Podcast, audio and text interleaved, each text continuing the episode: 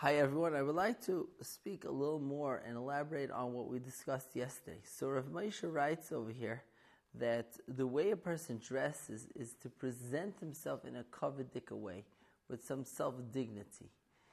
Eh, to the extent that he shows us from the fact that people wear clothing, not to protect themselves from cold or heat. We wear clothing because it's degrading to be seen without clothing so therefore, a person has to give them that, give themselves that honor, that kavod of wearing clothing.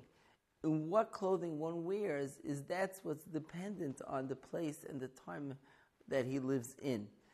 And obviously, says Rav Moshe, the way a person dresses b'shas tefillah, which is wearing fully dressed, with chashav begadim, as you would stand in front of an adam gadol, is not going to be the same way you're going to dress in the house during the day. You dress more casual. You may not dress as covered, the body as covered as bishas tefillah, and maybe not with as as as chashav begadim. For example, says Rav Moshe, someone who wears pajamas at night, so they want to switch from their clothing into their pajamas. He could go into the to the toilet room and switch his clothing or he could go into the shower room. Says the Ramesh Akim of this halacha would be go into the shower room, because since the shower room is a room which is miyuchad for getting totally undressed, the proper room, the proper place to be undressed would be in the shower room more than the, the toilet room, where over there you just get undressed enough that your clothing shouldn't get dirty. I wanted to extend it a little further and say, based on this, that it could be our bedrooms are used for that purpose of getting dressed or undressed, and therefore one could be undressed in the bedroom because that's the place which is miyuchad for that.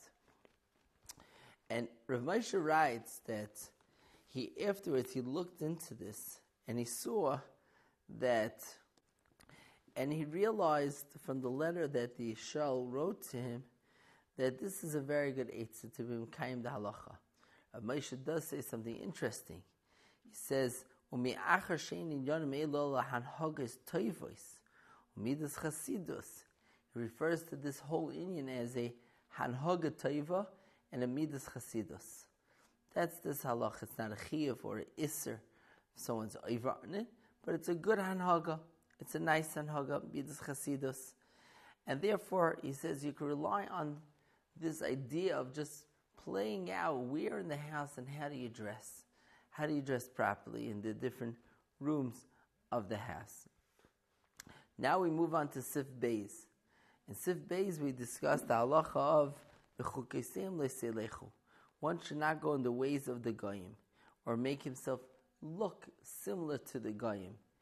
And the Baal Kitzur Shulchan Aruch is going to be myrich over here on this nekuda, which again affects how we dress, how we have our hairstyles. How do we present ourselves? It should not be in the way that the goyim present themselves. We don't go in the ways of the goyim, and we don't make ourselves similar to them. Not in our way of dress, or our hairstyles. As the pasuk says,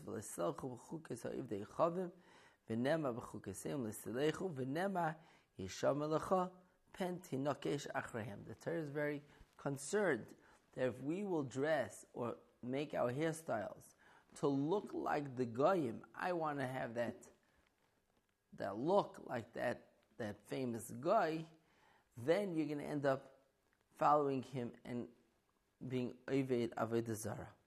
Says the Baal Kitzur, there's certain clothing which you wear to feel great. Gaiva. Gaiva means that I'm better than others. I put others down for me to be looking better. So there's certain clothing which I buy to be able to look, look, look at what I'm wearing. Something different and better than other people. Mitzvah will continue to